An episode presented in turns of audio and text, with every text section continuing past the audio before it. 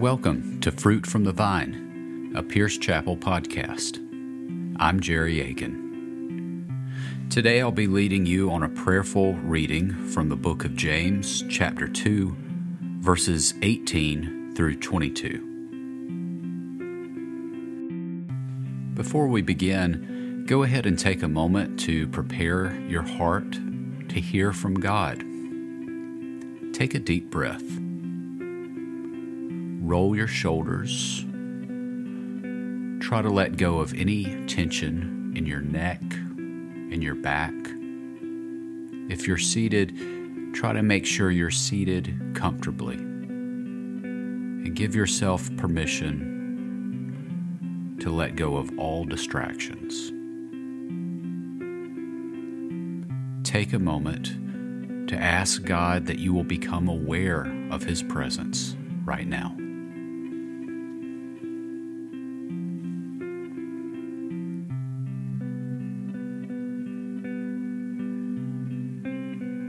Hear these words from the book of James. But someone will say, You have faith, I have deeds. Show me your faith without deeds, and I will show you my faith by my deeds. You believe that there is one God. Good.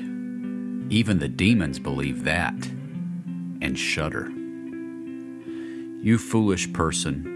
Do you want evidence that faith without deeds is useless? Was not our father Abraham considered righteous for what he did when he offered his son Isaac on the altar?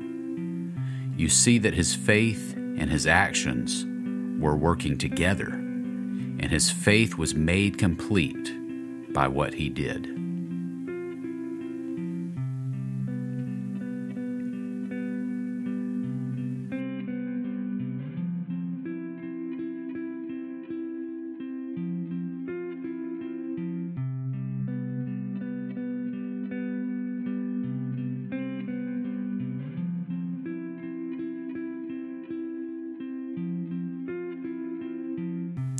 As you reflect on this reading that you just heard, were there any words or phrases that stood out to you?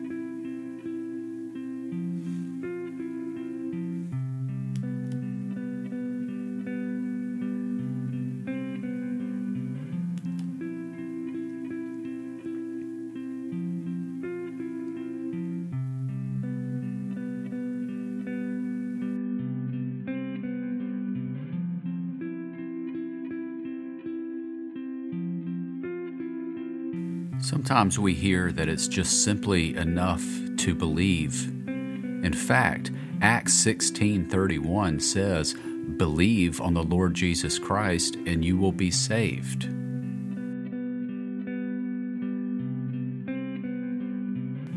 But here, James is saying even the demons believe.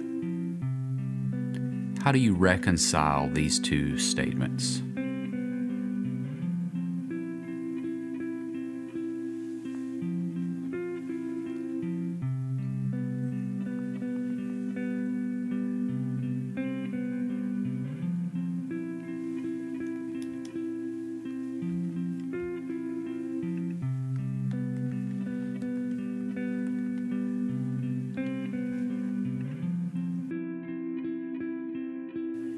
I'm going to read this passage again, but this time I'm going to read it from the Message translation. Take note of anything that seems different or maybe strikes you differently in this second reading. I can already hear one of you agreeing by saying, Sounds good. You take care of the faith department, I'll handle the works department. Not so fast.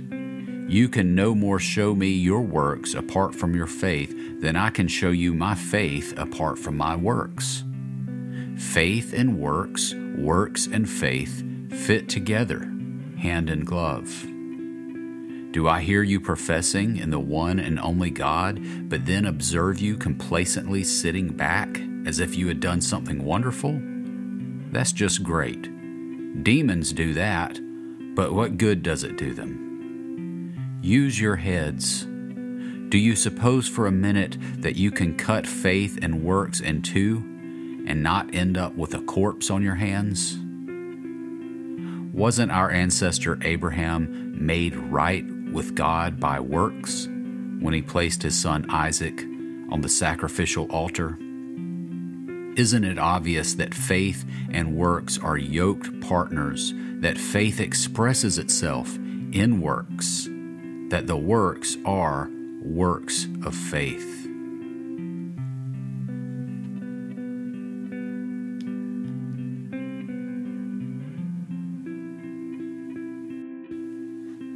This translation is actually more like a paraphrase, and in it you hear James's frustration with someone who may profess their faith and then never back it up.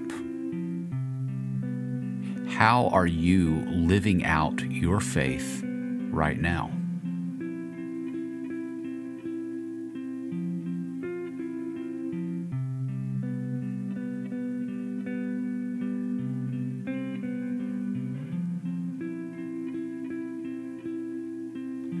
Some people will fall into the trap of trying to earn faith by doing good works. This is not what James is advocating. It's not what Jesus advocated. Our faith produces the good works. The good works become second nature to us because our nature has been changed by our faith. If those works are not produced at all, then have we really changed? Take a moment to reflect on what it means to believe something with your head versus believing something with your heart. Is there a difference? If so, what is the difference?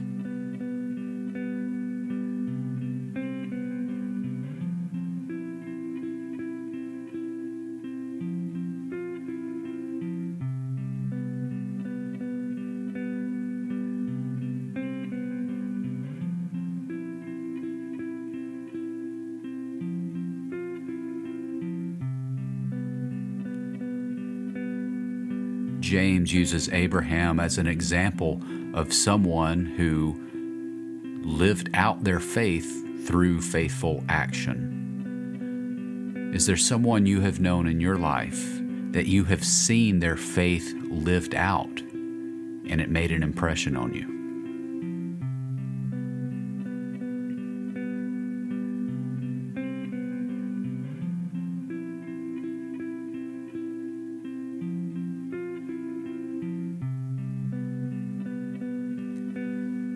Take a moment to ask God to help you to live out your faith through actions.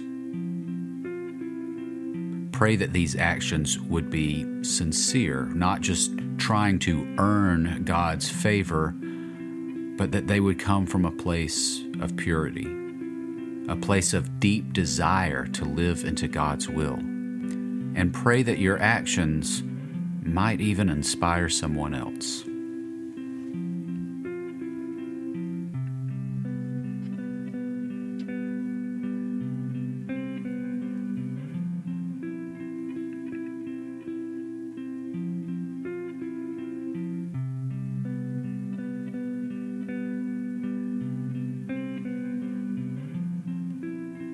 We give glory, honor, and praise to God for His holy word. May His word continue to dwell in you richly, and may you continue to be fed by this fruit from the vine. Amen.